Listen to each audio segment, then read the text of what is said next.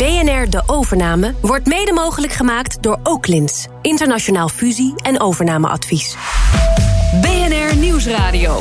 BNR De Overname.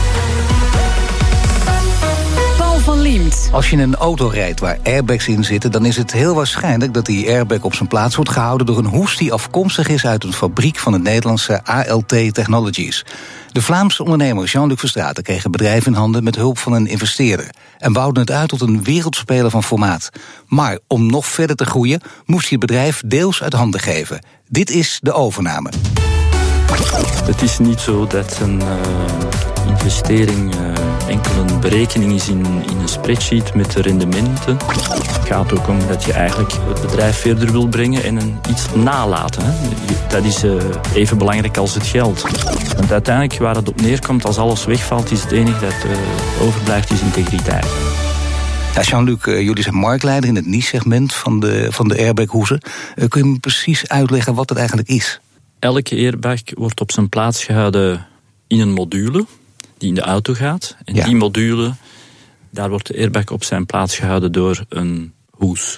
Ja, die hoes heb je nodig, hè? want uh, sowieso die airbag is fijn als je een botsing uh, maakt en dan, dan kom je niet al te hard terecht. Maar die, die hoes, waar moet die er eigenlijk omheen? Die hoes die dekt eigenlijk uh, de module af, zodanig dat de airbag beschermd wordt. En op het ogenblik dat die airbag afgaat, dan gaat die hoes ook open. Ja, het is Zo eenvoudig is het. Ja, het is, ja, het is eenvoudig. We zullen vervolgens in dit verhaal merken dat het minder eenvoudig is om, om hier een, een groot ondernemersverhaal van te maken. Het is een vrij specialistisch onderdeel van de auto. Hoe ben je daarbij betrokken geraakt? Het bedrijf waar ik voor werkte, um, een Amerikaans bedrijf met een vestiging in Nederland, um, die maakte labels. En rond het jaar 2000, toen ik in Nederland ben gekomen, heeft uh, Avery Dinneson besloten om die vestiging te verkopen. En tegelijkertijd hebben wij ook besloten om de strategie van het bedrijf te veranderen. Het is zo dat uh, in de wereld van de labelproducenten er een heel veel uh, concurrenten zijn. En die concurrenten uh, die vechten allemaal eigenlijk voor hetzelfde marktaandeel. Dus wij besloten dit kan zo niet verder. Er is geen uh, toekomst voor ons. En hebben wij gekozen om uh, voor de auto-industrie te gaan werken. Omdat er eigenlijk heel weinig spelers zijn die daar uh, hun nek willen voor uitsteken. Nou, dat bleek uiteindelijk een hele slimme, verstandige strategie ook te zijn. Maar dan wil je ook de meerderheid van de aandelen in handen krijgen. heb je om dat voor elkaar te krijgen, heb je, we maken een paar snelle stappen ook. Hè? Ja. Heb je daarvoor een, een overname moeten verrichten? Ja, de eerste stap is dat we eigenlijk een management buyout hebben gedaan met uh, Avery Denissen, waar ik als manager werkte. Maar een aantal jaar later wilden een aantal van de aandeelhouders ermee stoppen. Ex-collega's van mij. En dan uh, heb ik van hen de exclusiviteit gekregen eigenlijk om uh, het bedrijf over te nemen in zijn volledigheid. Dus ze zeiden doe het maar, maar je moet dan wel zorgen dat je natuurlijk voldoende middelen hebt en voldoende geld hebt. Uiteraard. Ja. Er is een prijs voor. Zeker. Dus uh, Uiteraard kun je zo'n bedrag niet als persoon uh, betalen, neerleggen. Dat heb je gewoon niet. Nou, dat weet je nooit, maar jij had het niet. Nou, ik had het niet, in ieder geval niet, ja. hè, correct. Dus uh, heb ik eigenlijk op dat ogenblik een, een partner moeten gaan zoeken om mede te investeren. Uh, daarbij komt dan ook nog dat eigenlijk in die periode, vlak na de financiële crisis, er eigenlijk heel weinig banken waren die geïnteresseerd waren, zelfs al zou ik het geld hebben kunnen lenen. Uh, om leningen te geven uh, voor zo'n bedrijf dat in de auto-industrie werkzaam is. En als ze hadden geleend, dan hadden ze enkel maar geleend om het bedrijf te kopen. Maar dat is natuurlijk onvoldoende, want je moet ook investeren in de toekomst. En het bedrijf vraagt veel investeringen voor geografische expansie, uh, voor machines. Dus uiteindelijk moet je een partner hebben. En dan heb ik besloten om eigenlijk een partner te zoeken die dan mede houder zou worden van het bedrijf en het kapitaal met zich zou kunnen meebrengen om de onderneming verder te laten en uitgroeien. Die partner heb je dus nodig als, investeerder. Vervolgens eh, pleeg je ook overnames, waar we het ook over gaan hebben. Maar dat betekent wel dat het voortdurend ook gaat om uh, wederzijds vertrouwen. En dan, dan denken mensen, is een enorme open deur. Maar dit gaat natuurlijk over grote zaken, over veel geld, grote belangen, risico's. Hoe kun je daarmee omgaan? Ja, er is altijd een vorm van onzekerheid natuurlijk. Um, je moet elkaar leren kennen. en, dat, en begrijpen wat de belangen van de anderen zijn. Het moet natuurlijk ook een gemeenschappelijk belang zijn. Hè, want niet, niet alle partijen die hebben dezelfde belangen als jij. Uh, in de wereld van de investeerders zijn er uh, heel veel verschillende type investeerders. Uh, dus je moet eigenlijk een partner zoeken die, die je kunt vertrouwen dat die de strategie die jij voor ogen hebt, dat zij die ook uh, willen meehelpen uitvoeren. Ja, want als ze dat niet doen, als dat anders gaat, uh, dat leidt tot, tot hele grote problemen. Dat betekent denk ik dat, dat ook, ook hier emoties in het spel zijn. Heel veel emoties. Hè? Het is niet uh, zo dat een investering enkel een berekening is in, in een spreadsheet met de rendementen. Nee. Het gaat erom dat mensen met elkaar voor lange tijd moeten samenwerken elkaar vertrouwen, dezelfde visie hebben over de zaak. Kun je iets vertellen over de emotie in de zin van hoe zich dat uit? Hoe is dat in zijn werk gegaan in, in, jouw werkzame leven? Ja, kijk, als, als uh, ondernemer ben je heel emotioneel betrokken bij je onderneming. Hè? Het, het is zo voor een onderneming, althans voor mij geldt het, is het niet alleen om het geld te doen. Het gaat ook om dat je eigenlijk uh, het bedrijf verder wil brengen en een iets nalaten. Hè? Het, het, dat is uh, even belangrijk als het geld. Um, bij investeerders uh, is dat niet noodzakelijk altijd zo. Hè. Investeerders die kijken puur vanuit een financiële bril. Um, dus daar kunnen ja, op een gegeven moment wel uh, conflicten door ontstaan. Dus, dus je moet eigenlijk mensen zoeken die dan toch ook de emotie begrijpen van de ondernemer. Hè, die, die nadat zij zijn uitgestapt, wat op een gegeven moment toch gaat gebeuren, dat de onderneming uh, verder kan zoals de ondernemer het graag ziet. Maar hoe merk jij dit zo? Dit, dit verhaal begrijp ik natuurlijk, maar hoe merk je dat? Ik bedoel, als het goed gaat, of juist misschien beter nog als het misgaat, omdat je dan pas merkt dat het kan wringen en dat emoties echt een rol gaan spelen. Ja, het is zo dat we het geluk hebben gehad dat het altijd goed gegaan is tot hiertoe. Hè. En we zijn alleen maar blijven groeien. Dus in dat, uh, vanuit dat oogpunt was het voor de investeerder uh, uh, niet zo moeilijk. Hè. Dus er waren in dat opzicht weinig conflicten. Maar het is wel zo dat natuurlijk zij wil bepaalde rendementen halen in een bepaalde tijdsperiode. Dat is niet noodzakelijk. Soms moet je weer investeren ja. dan dat je eigenlijk gepland had of op een ander tijdstip. Uh, de wereld verandert elke dag. Dus het, wat hij op voorhand allemaal mee bespreekt, dat kun je best in de kast leggen. Want in, Ja. in de realiteit verandert het toch. Ja, en daar moet je elkaar proberen in te vinden. En dat zijn soms uh, heftige discussies natuurlijk. Maar heftige discussies, dat betekent, eh, wij praten nu, je bent een hele vriendelijke man, zo op het eerste gezicht. Waarschijnlijk is het ook je normale karaktertrek, maar in dit soort situaties, eh, dat hebben we allemaal, dan, dan komen ook andere trekken naar boven. Hoe uit het zich bij jou? Hard op tafel slaan, Um, pistool trekken? Nou, dat nog niet. maar, maar het is wel zo dat er natuurlijk uh, heel heftige discussies zijn en ik me dan flink kwaad maak hoor. Dat, uh, dan ben ik misschien wat minder vriendelijk dan ik hier Ja, nu zie. toch, Maar ja. ja, absoluut, natuurlijk. Dus uh, dan moet je echt vechten voor je zaak en dan uh, kan het soms hard tegen hard gaan. Ja, en dat zijn periodes, en dat begrijp je ook. Juist, dat, zo leg je het ook uit. Zo'n onderneming gaat je aan het hart. Het gaat niet alleen om geld, het gaat ook om andere zaken. Je wil iets nalaten. Eh, dat betekent als het misgaat, of als je in, zo'n woedende bui bent... of iets voor elkaar wil krijgen... dan is het echt letterlijk eh, s'avonds eh, in bed naar het plafond staren, of niet? Ja, of uh, mijn familie als uitlaatklep gebruiken, dat gebeurde ook al wel eens. Papa komt thuis en eh, het is niet goed gegaan. Nee, slecht gehumeurd. ja. ja, en dan als je thuis komt, hebben natuurlijk de andere familieleden die hebben andere zaken. En ja, daar heb je dan geen. Daar luister je niet naar of daar heb je geen interesse in. Want jouw probleem is het belangrijkste probleem natuurlijk. Dus, Ja. En dan begrijpen zij soms, en soms ook niet natuurlijk, dat je, dat je niet geïnteresseerd bent in te horen uh, hoe die dag op school was gegaan of zo. Om een Je voorbeeld hebt- hoeveel kinderen heb je? Ik heb drie kinderen, ja. Je hebt drie kinderen en je hebt een vrouw. Ja. En, die, en die moeten er allemaal, nou ja, je weet het niet. Misschien dat ze denkt, oh, dan komt hij weer humeurig thuis. eh, Dit wordt tijd Ja, voor een ze. Maar dat is niet gebeurd. Nee, nee, nee, nee, nee, dat heeft ze tot hiertoe nog niet uh, Nou ja, gezegd. maar toch, toch blijkt steeds in, in de overnameverhalen ook de, de rol van de partner gigantisch belangrijk. Je komt dan thuis en je moet overal toch voorzichtig en diplomatiek. Daar kun je echt je verhaal kwijt. En je wilt ook niet alleen maar met dit soort spanningen geconfronteerd worden. Nee, maar uh, uiteraard, dat is ook zo. Je vrouw moet natuurlijk je steunen, hè, want anders is dat gewoon niet haalbaar. Als je thuis thuis komt uh, laat of uh, je komt slecht humeur thuis, wat dan ook, en, en je vrouw kan daar niet mee omgaan, ja, dan gaat, krijg je thuis ook conflicten natuurlijk.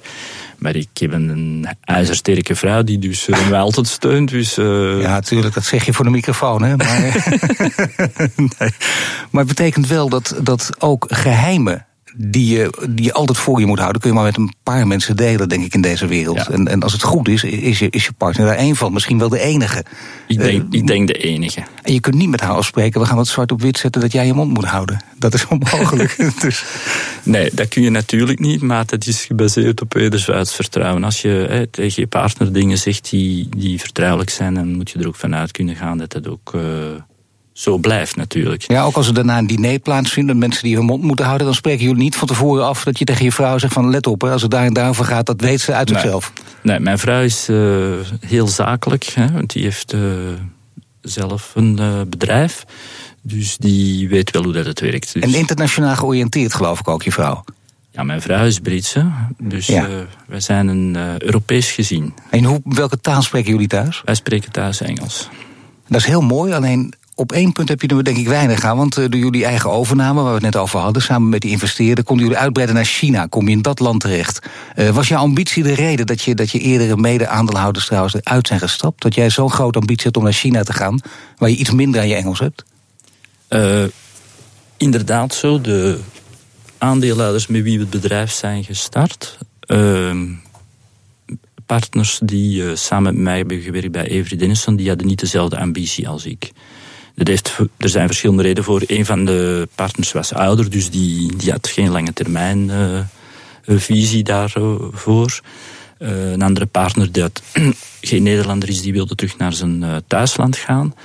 Uh, en zij hadden ook niet de ambitie om uh, geld te stoppen in een onderneming, om te blijven. Maar ja, dan wordt het ook best lastig, want dat zijn mensen waar je dan toch een tijd mee samenwerkt, die, die dicht bij je zijn, waar je nou bij betrokken bent. En dan moet je afscheid van elkaar nemen onder het mom van jij bent ambitieuzer dan de rest. Ging, ging dat ook af en toe met gekletteren gepaard of niet?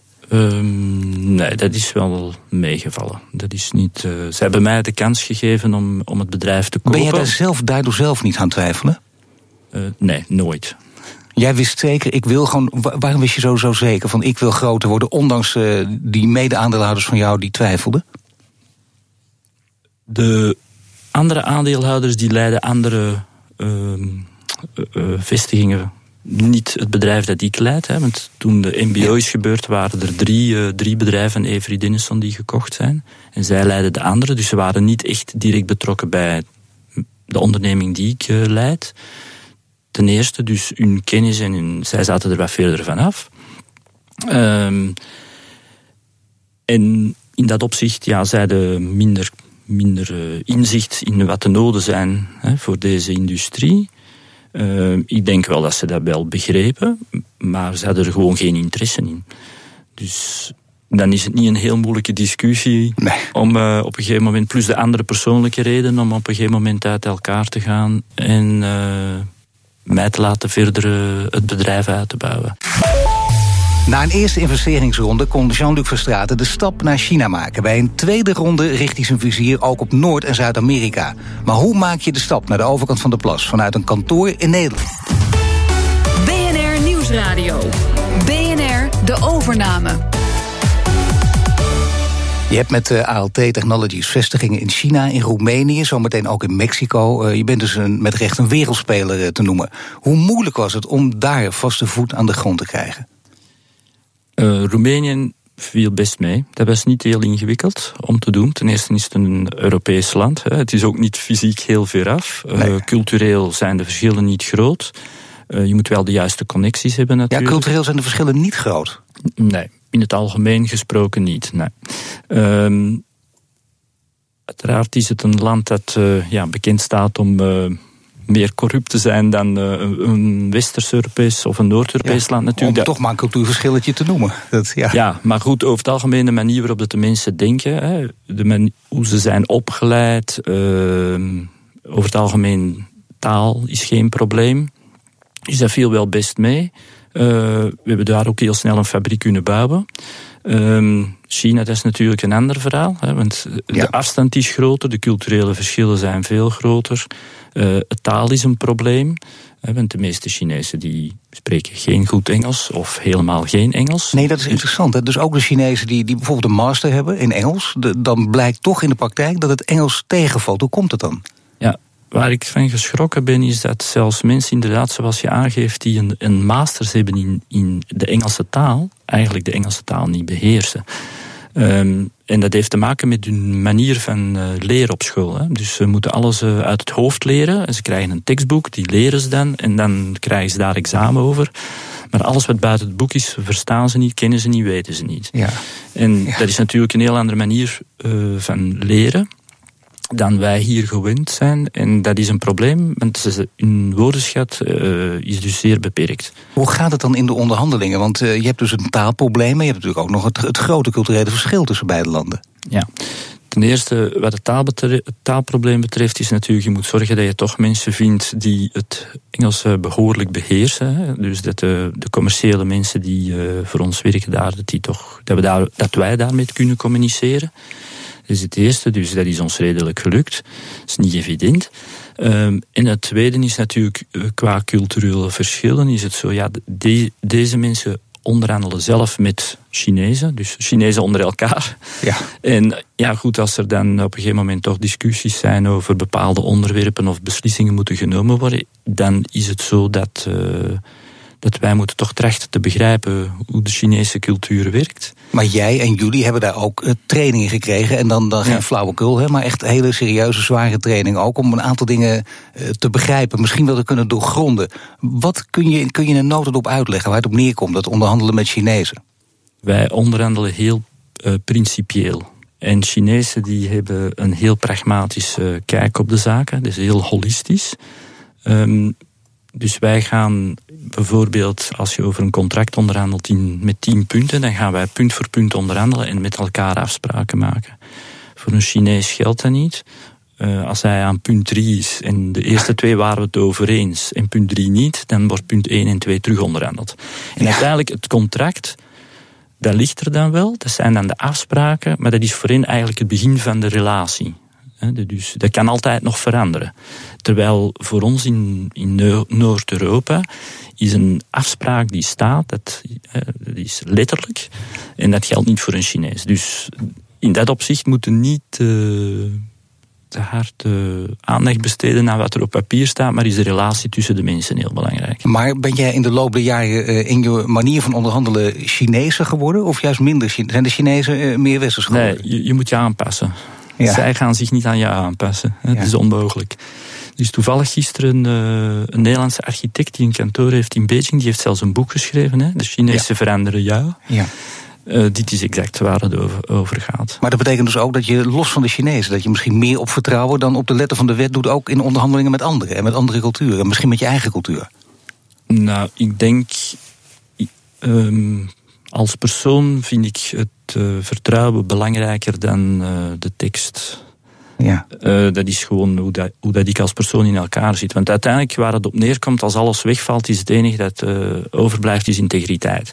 Maar toch ja, en dat kun je moeilijk vastleggen op papier natuurlijk. Nee, natuurlijk. Dat is, dat is heel lastig. Integriteit op papier, als dat zou kunnen. Vorig jaar zijn jullie overgenomen door Belgische investeerders. Ja. uiteindelijk hebben jullie met een managementteam een brief opgesteld met eisen voor mogelijke partijen die jullie wilden overnemen dan denk ik, dan staat er toch heel veel op papier en dan staat er alles in een brief. Waarom heb je daarvoor gekozen? Ja, wat er in die brief staat, is uh, meer de geest van wat wij eigenlijk wilden. Er staan niet letterlijk in beschreven punt voor punt wat wij eisten. Dat is in heel algemene termen geschreven. En de reden dat we dat hebben gedaan is dat we eigenlijk een investeerder uh, wilden die dezelfde visie heeft als wij. En, en in het spectrum van investeerders heb je uh, mensen die uh, je bedrijf gewoon leeghalen. Hè. Heel extreem. Ja. Dat zijn de heel slechte dan. En bedrijven die zich ook bemoeien met je strategie, wat je moet doen en wie moet je aanwerven enzovoort. En aan de andere kant van het spectrum heb je investeerders die zeggen: Oké, jullie leiden het bedrijf, wij kunnen alleen maar uh, suggesties doen, adviezen geven. en uiteraard een spiegel voorhouden en controleren. Dus je wilt eigenlijk een investeerder vinden die, die past bij jou. En dat is voor iedereen anders natuurlijk. Dus daarom hebben wij eigenlijk een soort commitment letter in slecht Nederlands geschreven. Met een aantal punten van eisen die voor ons belangrijk waren om met een investeerder verder te gaan. En de reden dat we dat hebben gedaan is eigenlijk in het begin, in een paar gesprekken is het heel moeilijk om elkaar te leren kennen. Dat vertrouwen dat bouw je op over tijd heen. En dat is en uiteindelijk die gesprekken, die managementgesprekken, dat, ja, meestal heb je één, twee, drie gesprekken maximaal. En dan moet je elkaar kennen. Nou, dat is uh, onbegonnen werk natuurlijk. Dus wij hebben die, die brief geschreven, die hebben we gewoon u voorgelegd. En dan zie je eigenlijk aan uw reactie uh, of dat ze daarachter staan, of dat ze het interessant vinden, of dat ze het gewoon naast zich neerleggen. Ik begrijp het heel goed, ja. Want dan, dan is in ieder geval dat, dat versnelt het proces. Aan de andere kant, uh, de cynici onder ons zullen zeggen: maar luister nou even, als het over overnamekandidaten gaat, dan gaat het toch alleen maar om degene die het meeste te bieden heeft. Je kiest altijd voor het meeste geld. Wat zeg je daarvan? Uh, dat hebben wij niet gedaan. Nee het is zo, en daar kan een tegenstrijdigheid ontstaan tussen de partij die uh, opstapt en de ondernemer die blijft. Uh, op een gegeven moment was er een partij die uh, het hoogste bod had gedaan. En wij wilden eigenlijk met die partij niet, niet verder.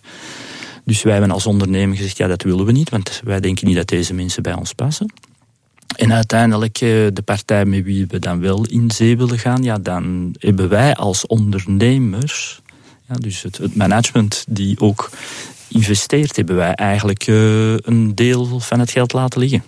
Ja, dat heb je laten liggen met het oog op de lange termijn uiteindelijk. Ja. Want je kunt, voor het, je kunt voor het grote geld kiezen, degene ja. die meeste biedt, maar dan denk je dat kan binnen één of twee jaar totaal kapot gaan. Dat is echt de belangrijkste reden. Correct. En is er, komt dit, in, in, voor zover jij weet, je praat er misschien ooit met anderen over, komt dit vaak voor?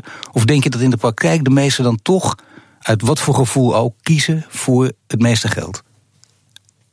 Um, nee, dat denk ik niet. Ik denk dat het uh, heel verschillend is. Hè. Sommigen zullen inderdaad voor het geld kiezen, anderen weer niet. Maar waar ik denk dat het grote probleem zich stelt, is de, de strijd die dan kan ontstaan tussen de verschillende partijen, de, de, de verkopers, uh, die op een gegeven moment toch niet noodzakelijk uh, gelijke belangen hebben. En dat gevecht kan heel zwaar worden.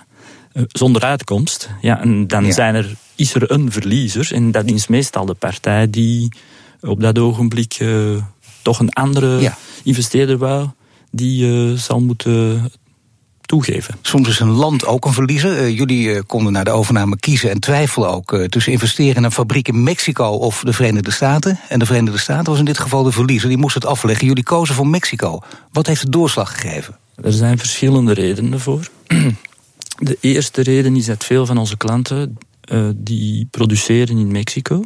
Daar waar de airbags worden gemaakt, waar veel handwerk bij gemoeid is, gebeurt in Mexico. Dus je wil dicht bij je klanten zijn. En ten tweede is het ook zo dat uh, uiteraard de loonkosten in Mexico lager zijn, ook voor ons. En dat we toch moeten kunnen op lange termijn blijven concurreren. Um, en ten derde is ook zo dat de, de Mexicaanse markt, hè, dus een snel groeiende automotive-markt is.